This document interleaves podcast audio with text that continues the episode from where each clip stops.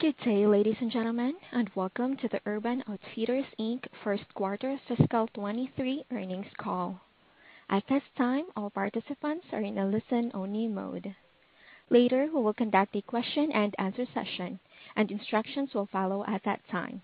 If anyone should require assistance during the conference, please press star then zero on your touchtone telephone.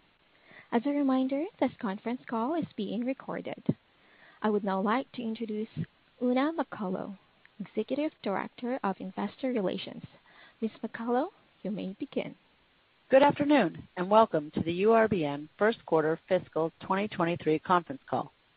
Earlier this afternoon, the company issued a press release outlining the financial and operating results for the three-month period ending April 30th, 2022. The following discussions may include forward-looking statements. It's important to note at this time, the global COVID-19 pandemic has had and continues to have a significant impact on URBN's business. Given the uncertainty about the duration and extent of the virus's impact to the global retail environment, content discussed on today's call could change materially at any time. Accordingly, future results could differ materially from historical practices and results or current descriptions, estimates, and suggestions. Additional information concerning factors that could cause actual results to differ materially from projected results is contained in the company's filings with the Securities and Exchange Commission. On today's call, you will hear from Richard Hayne, Chief Executive Officer, Frank Conforti, Co-President and COO, and Melanie Marein-Efron, Chief Financial Officer. Following that, we will be pleased to address your questions. For more detailed commentary on our quarterly performance and the text of today's conference call, please refer to our investor relations website at www.urbn.com. I will now turn the call over to Dick. Thank you, Oona, and good afternoon, everyone. Today, I'll begin the call with some brief remarks regarding our first quarter sales and make a few macro consumer observations. I will then turn the call over to Frank and Melanie, who will provide more details by brand, along with our thoughts about future performance.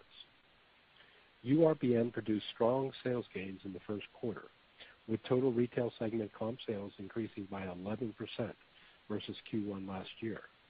Each brand posted positive retail segment comps, led by Anthropologie with a powerful 18% gain and Free People with a 15% increase.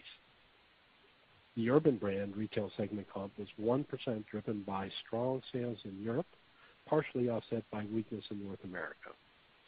The Urban brand in North America saw a deceleration in comp sales throughout the quarter as it faced progressively more difficult comparisons against sales in the first quarter last year. When we last spoke with you in March, we were optimistic that strong consumer demand would continue through the spring season. We believe this remains true for the Anthropologie and Free People brands. These customers are excited for a return to normal. They're shopping in stores again and are out and about with family and friends, traveling, dining out, and going to many, many events. Customers are shopping to accommodate their social calendars, and the products they're choosing are those tailored specifically for going-out moments. The Anthropologie brand prioritized dresses for the spring/summer season, and that is paying off nicely. The customer has reacted favorably to their offerings and the fabulous marketing materials the brand created. We believe both Anthropologie and Free People will continue to see nicely positive sales in Q2. Most Urban North America brand customers received stimulus windfalls in March and April last year, which quickly swelled their disposable income. Many spent it just as quickly and helped drive a surge in demand in the first half of last year. As a result, Urban Outfitters North America has very difficult comparisons this year during the first half. Furthermore, this customer is the most sensitive to inflation, as they are typically younger and earn less than their Anthro or Free People counterparts. Adding to these powerful headwinds, the brand in North America did not execute to the level we would have liked. Taken together, we believe Urban Outfitters North America will likely underperform in the second quarter. Q2 comparable retail segment sales to date for the Anthropologie and Free People brands are running nicely positive. We believe total URBN comp sales for the second quarter could be in the low single-digit positive range, even though Q2 comparisons versus last year are a full 1,200 basis points more difficult than Q1. With that, I will now turn the call over to Frank to provide more detail on our performance. Thank you, Dick, and good afternoon, everyone. I will begin my commentary discussing our total company Q1 results versus the prior comparable quarter, followed by additional notes by brand. Total company sales grew by 13% to a first quarter record of $1.1 billion, driven by a total retail segment comp sales increase of 11%, a 6% increase in wholesale segment sales, and a Nuuly segment sales increase of $15 million. The growth in retail segment sales was driven by outperformance in the store channel versus the digital channel. Please remember, during the first quarter of last year, North American stores faced capacity constraints, and our European stores were largely closed due to government restrictions related to the COVID-19 pandemic. This resulted in poor store performance and incredibly strong digital performance a year ago. This year, across both the stores and digital channels, we saw increases in AUR, decreases in conversion rate, while traffic was up in stores and down in digital. By product category, demand for women's apparel and accessories were the strongest, with home decelerating from their recent healthy trends. The growth in our wholesale segment was due to strong full price channel sales at Free People, which more than offset a slight decline at Urban Outfitters. Although we delivered double-digit sales growth, the operating environment remained challenging and weighed on profits. The decline in gross and operating profit margins in the quarter were largely due to supply chain disruptions, resulting in continued increased inbound freight costs, deleveraging product margins. Additionally, as stores faced capacity restrictions last year, we held staffing well under normal levels. Now that stores have opened up again and traffic is rebounding nicely, our store staffing levels are closer to historical averages and resulted in increased SG&A spend. As supply chain costs remain high and our SG&A comparisons remain historically low, we believe our profit margin will remain challenged in the second quarter versus the prior year. I will now provide more details by brand, starting with the Anthropologie Group. The group delivered an impressive 18% retail segment comp in Q1 versus the prior year. The double-digit comps were driven by exceptionally strong full price comps in apparel, which increased by more than 50%. This led to over 100 basis points of improvement in the brand's markdown rate. Anthropologie started the season by strategically bringing in early receipts of an expanded dress assortment in anticipation of the consumer's desire to return to events in the spring season. Dresses led the apparel category with outsized growth, and BHLDN recorded the highest Q1 revenue on record. The brand pushed the boundaries on newness and style, and their customer is responding. To support this strategy, the brand marketing team produced a compelling integrated dress marketing strategy, refocusing on the original intended age demographic for the brand. Superior product execution and marketing in the quarter led to double-digit growth in new apparel customers to the brand. During the quarter, the home category was positive, driven by strength in furniture and a positive comp in gift and entertaining. We believe gift and entertaining could moderate some as the customer is spending less time in her home than the previous two years. Overall, with the current strength of the apparel and accessories, we believe the Anthropologie Group could drive a nicely positive comp in Q2. Now I will call your attention to the Free People brand. Once again, the Free People team produced an extraordinary quarter with retail segment comps achieving a 15% gain versus last year, driven by strength in apparel and accessories.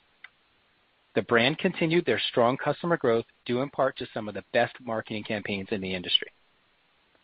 The wholesale channel returned to growth this quarter, driven by strength in the full price channel, along with many specialty stores operating at full capacity again. The Free People Movement brand also delivered another outstanding quarter, delivering 42% total retail segment growth. We believe Free People will continue to drive healthy sales growth in the retail segment, as well as continue to grow the wholesale segment in the second quarter. Now moving on to the Urban brand, which delivered a 1% retail segment comp versus the prior year.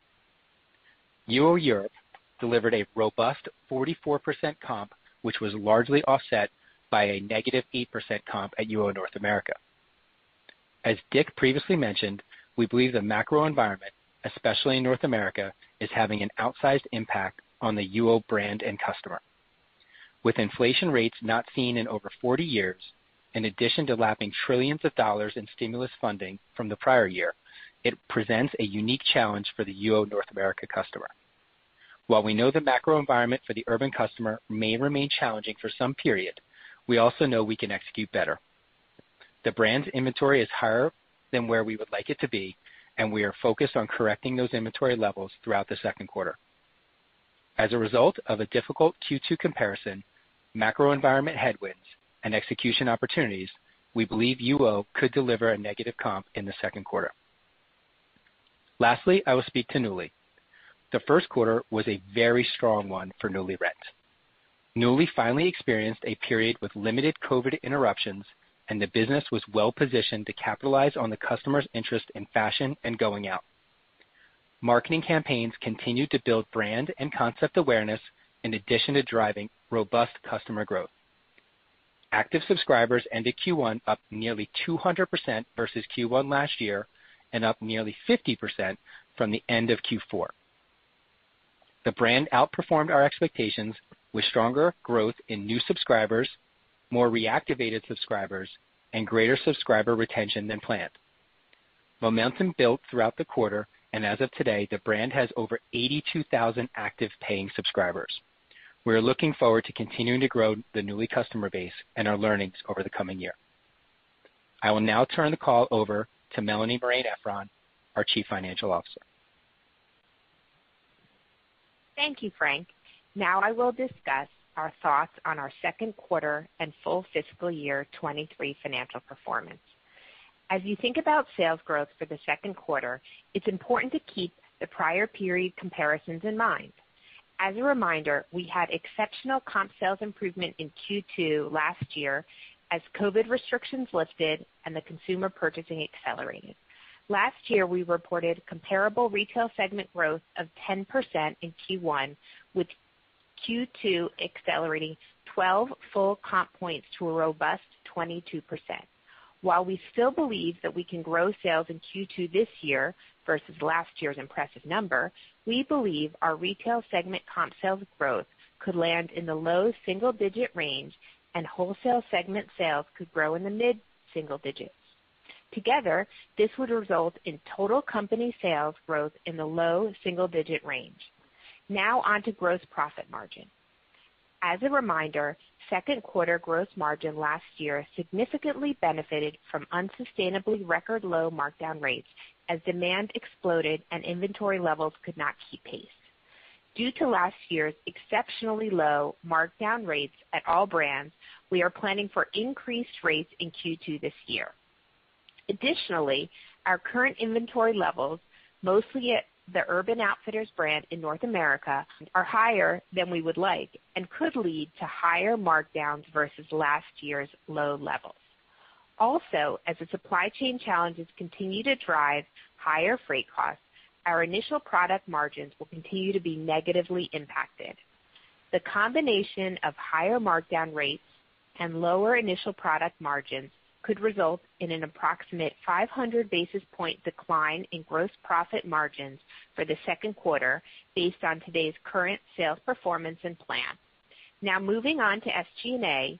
Based on our current sales performance and plan, we believe SG&A growth for the second quarter will increase in the low double digits. Our planned growth in SG&A is primarily due to increased store labor costs versus prior year. This could result in SG&A rate deleverage versus last year, but we would expect SG&A rate as a percentage of net sales to come more in line with previous years. We are currently planning our effective tax rate to be approximately 24% for the second quarter and 25% for full year fiscal year 2023. Now moving on to inventory. Our inventory is elevated in the first quarter due to several factors. First, inventory costs have increased as a result of higher freight and raw material costs. Second, last year's inventory was significantly constrained due to supply chain disruptions. Third, as supply chain disruptions have persisted, we have extended our inventory lead times and are holding more inventory earlier than normal to ensure that we have adequate inventory to protect sales. Lastly, Urban Outfitters brand sales came in lower than planned in Q1, resulting in their inventory being higher than where we want it to be. Due to all those factors just discussed, we believe that overall inventory levels in the second quarter will continue to be elevated, although we are planning for Urban's inventory to show meaningful improvement. Capital expenditures for the fiscal year are planned at approximately $225 million. While lower than last year, the level of spend is still elevated due to installation of our automation equipment in our new North America distribution facility just outside of Kansas City, Kansas. This facility will support the growth and expansion of our retail segment business in North America by providing more efficient and faster logistics. Lastly, we will be opening approximately 38 new stores and closing approximately 16 stores during fiscal 2023. Our new store number includes 12 new Free People Movement stores this year. As a reminder, the foregoing does not constitute a forecast, but is simply a reflection of our current views. The company disclaims any obligation to update forward-looking statements. Now, I'm pleased to turn the call back to Dick. Thank you, Melanie, and thank you, Frank. That concludes our prepared remarks. I wanna thank our brand, creative, and shared service leaders. I also wanna thank our 23,000 associates worldwide for their hard work, their dedication, and amazing creativity. I thank our many partners around the world for their extra efforts in helping us overcome numerous supply chain disruptions. And finally, I thank our shareholders for their continued interest and support. I will now turn the call over for your questions. As a reminder, please limit your questions to one per caller. Thank you. If you have a question at this time, please press star one on your touch-tone telephone. If your question has been answered or you wish to remove yourself from the queue, please press the pound key. Please limit your questions to one per caller. Your first question comes from the line of Kimberly Greenberger of Morgan Stanley. Your line is open. Okay, great. Thanks so much. Um, I wanted to know if you could just comment on operating cost inflation that you're experiencing. Um, obviously, we we saw freight costs start to rise in the back half of the year last year. How many more quarters of freight cost inflation uh, do you have? And then are you experiencing uh, any further pressure on distribution center and store wages here in 2022? Thank you. Hi, Kimberly. Thank you for the question. This is Frank. So yes, we're still experiencing higher freight inbound costs. I would say similar to the recent trend, and by recent trend, I would mean fourth quarter. Um, so significantly higher than, you know, how we would normally operate from an inbound freight perspective. I would anticipate those costs remaining pretty consistent into the second quarter. Um and then we believe that the rate of deleverage as it relates to IMU, which is mostly impacted by the inbound freight costs, would start to reduce in the third quarter, and that there's an opportunity for improvement when we look at the fourth quarter. Now, please please keep in mind that this is our view as it sits today. There's a lot of uncertainty out there right now, right? You've got shutdowns going on in China. You've got a potential strike, port strike here in the U.S. You've got a war going on in Ukraine. So this is our view as we sit there as we sit today. Um, you know, best view that we have. As it relates to store payroll, um, right now, uh, I would say there are certain pockets where there's um, pressure from a store payroll perspective, but for the most part, that is baked into our forecast. And from a distribution center, I would say right now, um, we're sitting in pretty good shape as it relates to payroll. Like I said, though, a lot of things can change as it relates to inflation. Your next question comes from the line of Lorraine Hutchinson of Bank of America. Your line is open. Thank you. Good afternoon. Um, could you talk a little bit about any pricing actions you've taken at any of the brands, if you're seeing any pushback from customers? And then also, um, just a quick update on the 500 basis points of IMU opportunity that you outlined last quarter, if we might see any of that come to fruition this year to help offset some of these higher operating costs. Okay, Lorraine, I'll uh, try to handle a few of those questions. Uh, first of all, the pricing action. Yes, we have been selectively uh, raising some of our prices. Uh, to date, we really haven't seen much in the way of reaction from customers that we can uh, determine are based on the increased prices. Uh, now, having said that, we've seen a little bit more, I wouldn't call it pushback, but a little bit more hesitancy on the part of some of the Urban customers, and we believe it's because they're a little bit more impacted by inflation, given their status Uh, in life uh, as younger and not as affluent. So I think that, um, but as far as Anthropologie and Free People is concerned, uh, we have seen none. Uh and the second part of your question? I can jump in on that, Dick. So as it relates to the 500 basis points of IMU opportunity, yes, we absolutely still believe that that opportunity exists over the next coming several years. Um, I would tell you as it relates to as it relates to this year, uh, similar to what uh, we just spoke to Kimberly about, I would expect our IMU deleverage to be pretty consistent in the second quarter as what you saw in the first quarter, starting to peel that back a little bit in Q3, and then actually being able to show improvement year-over-year in the fourth quarter as some of those strategies really begin really begin to take hold. Obviously, to get the full 500, um, some of the strategies have a longer lead time, as well as we're gonna need to see a more steady ground and more normalization in the supply chain, uh, inbound freight costs than where we're at right now.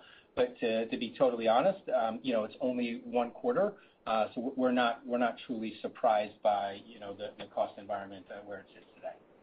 And we have made some progress um, on our product distortions. Um, we've lowered some of the style counts and then raised the quantities that we're ordering, which has driven some very nice increases in IMU in several cases.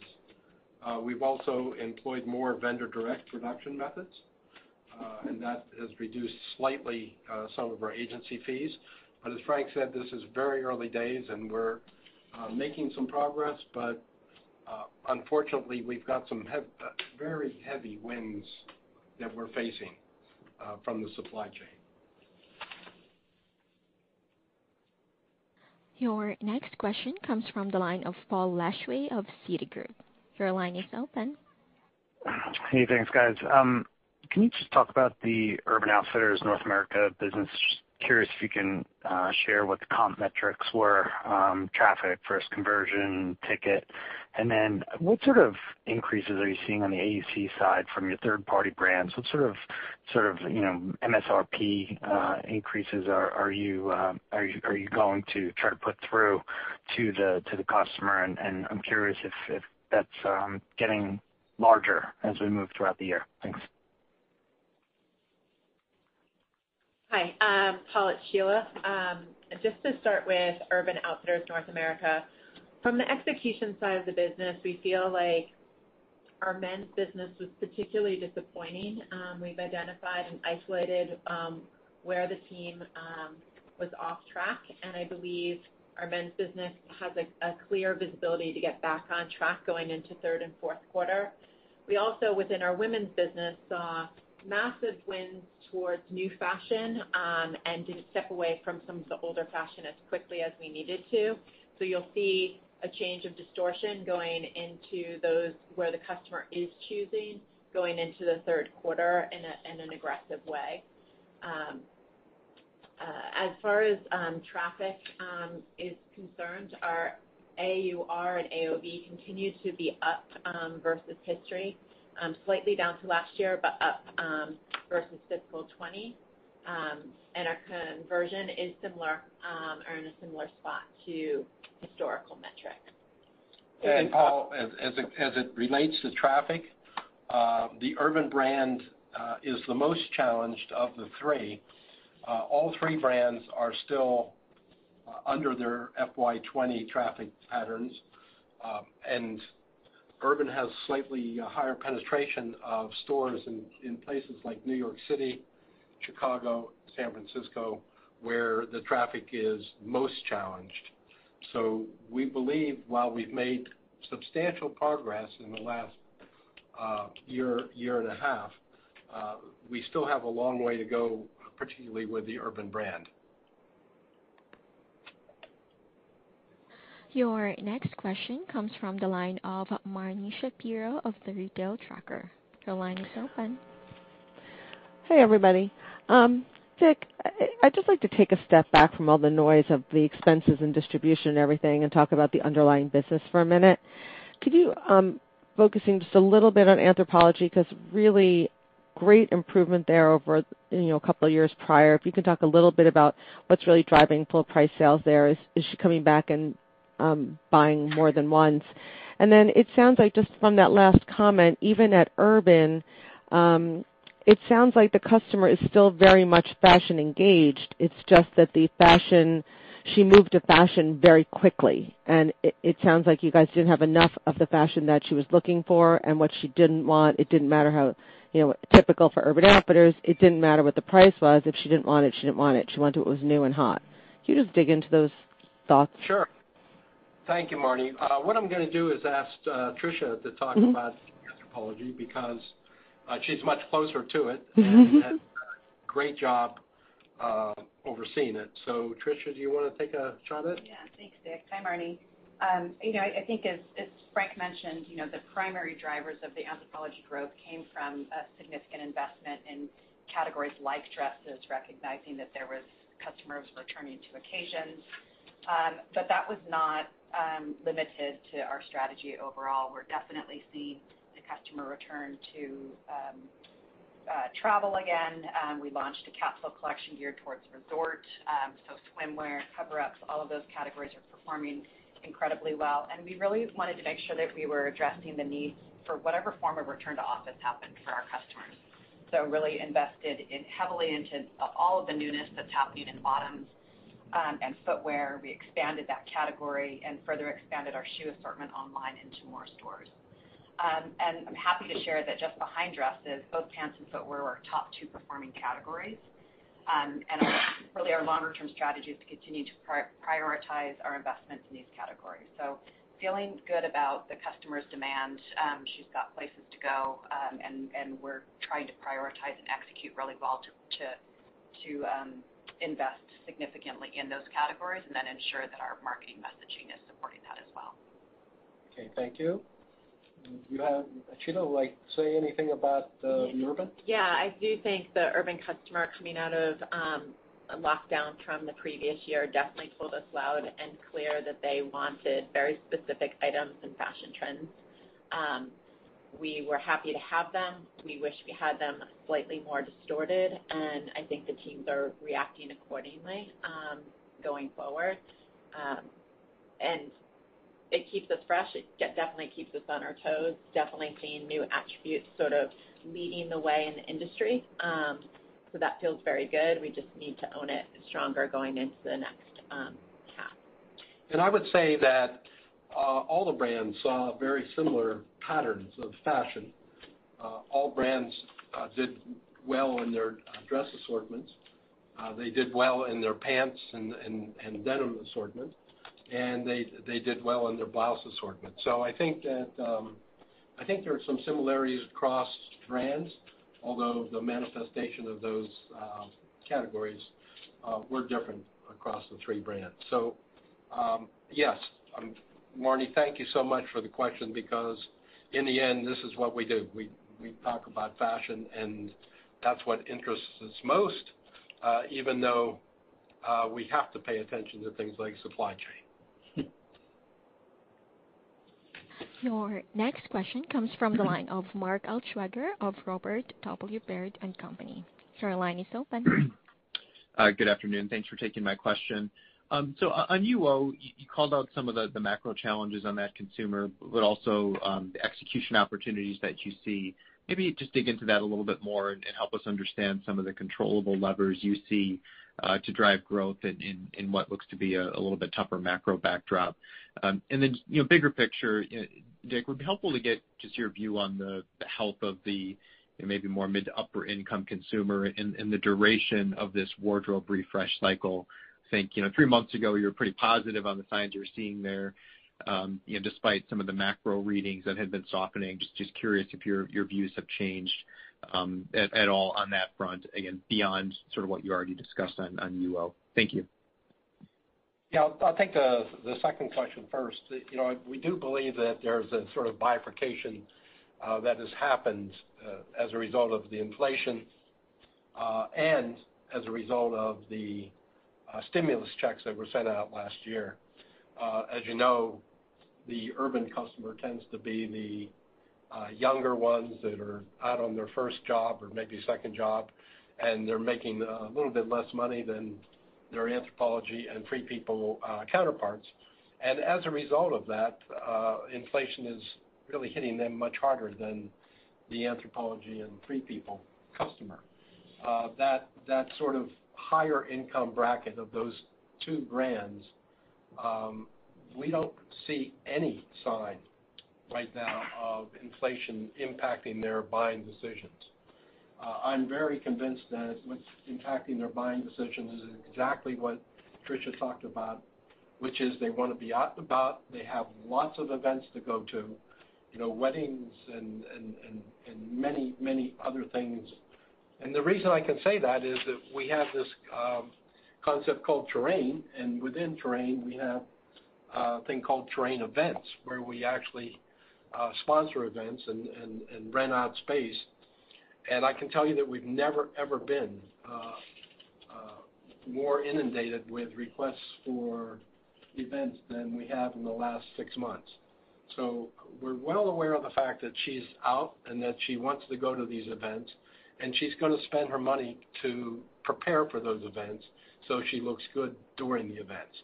That's what's driving her. That's what's important to her. So uh, we're very, um, you know, we're, we're convinced that this is going to continue to go on.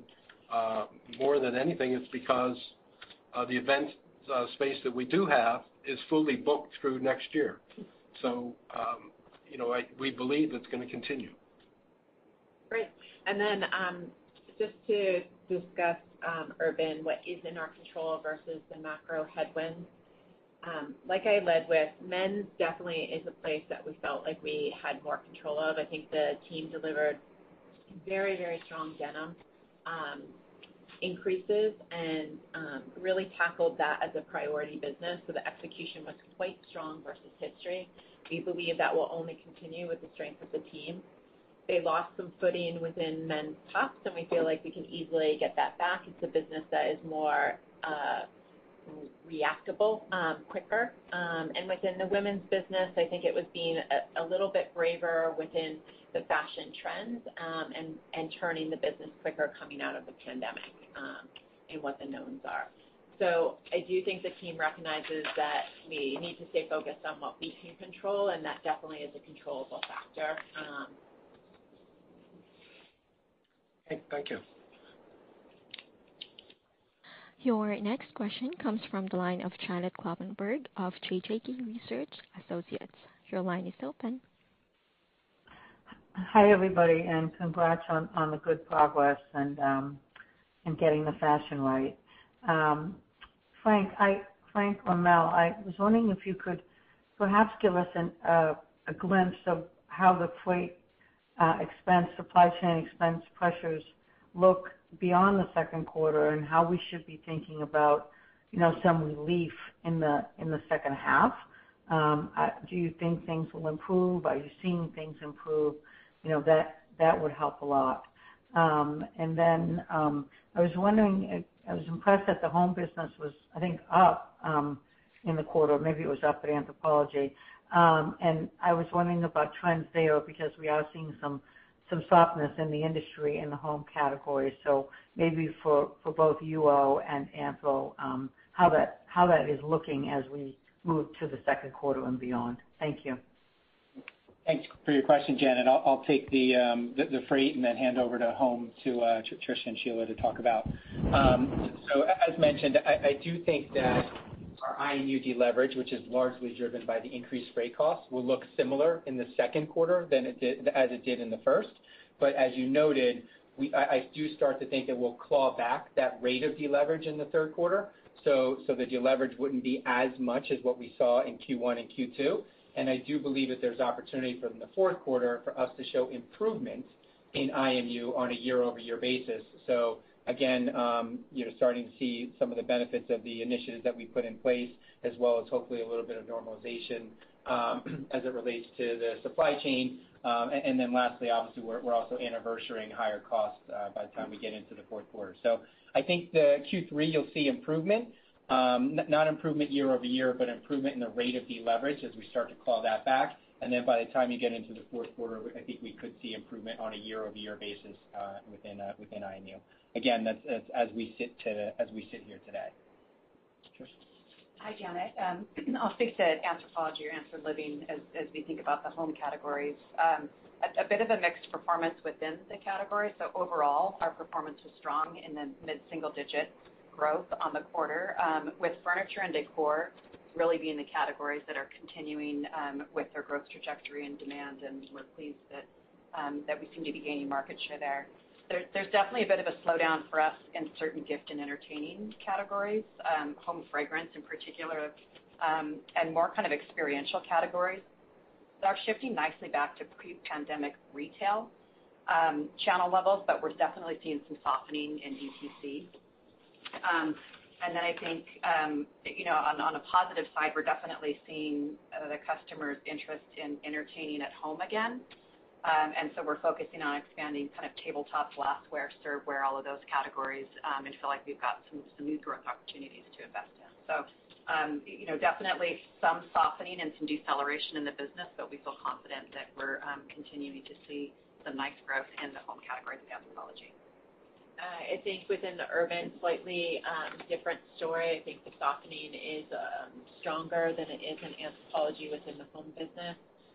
We have increased our pricing here um, in a in a tremendous way over the past several years. Um, but we feel very confident this will continue to be an opportunity division as we settle back into key categories that we can expand into go forward. Yeah, and I'd like just to throw in there with the uh, Urban team, uh, I think we have a real opportunity for back to school uh, to do better than we did last year. Our back-to-school business wasn't as strong as we would have liked last year. So uh I think that's our earliest opportunity. Your next question comes from the line of Dana Telsey of Telsey Advisory Group. Your line is open. Good afternoon, everyone. As you think about the different channels, certainly seems like the return of stores improving and the labor costs of that added to the SG&A and getting traffic working to get traffic back. How do you think of the buckets of SG&A going forward with some of those areas? And any update on digital and what you saw in that performance and margins by brand? Thank you. Hi, Dana. It's Melanie uh, speaking. I'm going to start with your first question, which was about um, SG&A growth. Um, going forward, we do expect SG&A growth to outpace our sales, Um, but not quite as much as you saw in the first quarter. Um, the drivers would be similar to first quarter, where we had store payroll increasing as the um as the traffic came back versus prior year. And of course, we continue to have uh, marketing investments, um, which are focused on driving customer acquisition and retention. Um but just wanted to remind you, as you as you think about SG&A, the acceleration is really about the comparison, right? Where we had really really tight spending in our stores. So the rate, um, SG&A rate as a percentage of sales would be more in line with our um, historical SG&A. And As you get farther through the year, the difference between the sales growth and the SG&A growth will be diminished as our expense spend became more normalized in the back half of the year versus the first half. Um, as it uh, relates to digital, Uh, Dana, uh, because the stores were largely impaired in Q1 of last year, um, there was a surge in demand when the stores opened, and um, that caused record uh, strong double-digit gains in Q1. This year, in the first quarter, stores rebounded nicely and registered double-digit comps. Total sessions decreased by low single digits, but remain up almost 30% versus FY 2020. Really what happened is, uh, the digital pulled back uh, some of the forward business that they've achieved over the last several years as the stores comped back up. Your next question comes from the line of Jay Sole of UBS. Your line is open. Great. Thank you so much. I just want maybe if you can share a little bit more um, information, elaborate a little bit on the composition of the excess inventory at Urban Outfitters. Um, when do you expect to get into a better inventory position? Do you expect to take actions in Q2 in order to, you know, get to Q3 um, in that better inventory position, or do you think there's gonna be more of a prolonged impact? Thank you. Hi, it's Sheila again. I'll take that question. We are being aggressive to clean up what the customer has voted um, that they don't want from us, um, and recognize that we can get this back on track before uh, we hit Q3. Um, we feel very strongly that we need to uh, get out of what they don't want and into what they do. So feel very confident by Q3 we will be back in the correct position.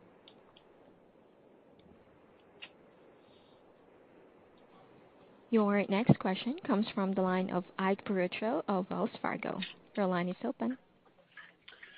Hey, um, two questions. Um, I guess my first question is on profitability. You know, just looking at the Q1 numbers and putting the pieces together for Q2, it kinda looks like the margins are now kinda trending back to the pre-pandemic levels. Um, I know there's a lot of moving pieces, but is that a good way to think about the back half of the year, uh, when we are trying to model out Q3 and Q4? Then just another question on Anthro. Um, you guys are doing a phenomenal job, and the business uh, has been robust.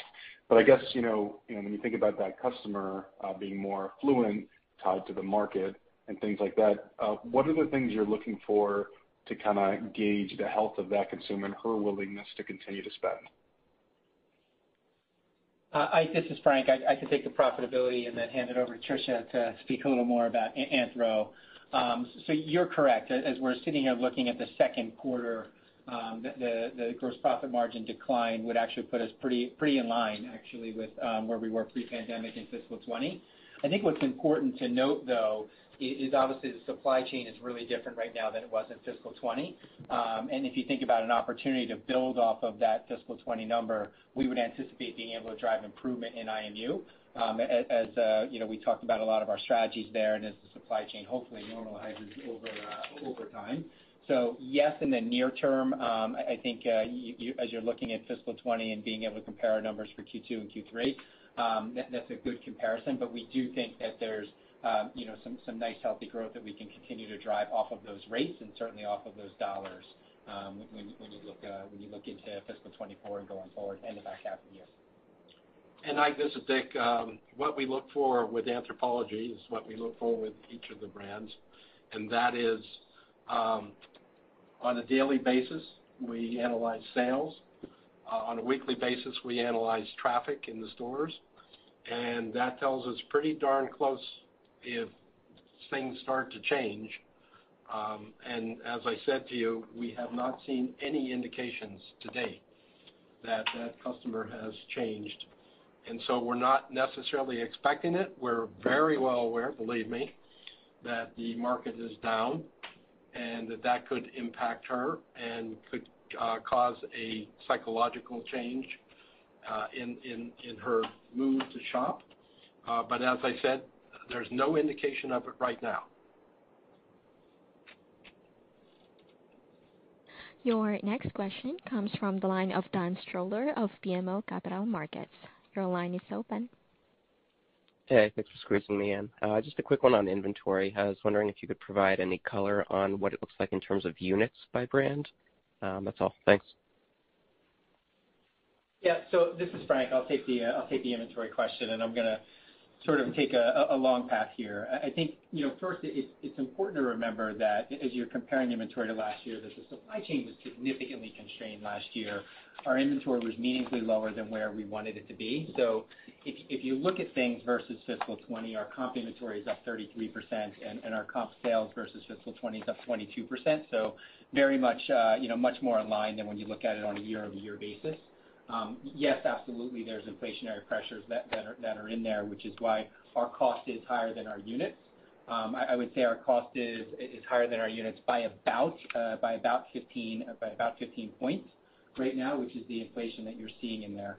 I would also just say, second, you know, the other item that's driving up the inventory is the fact that the supply chain is on you know unstable ground right now, and it's not as reliable as it used to be.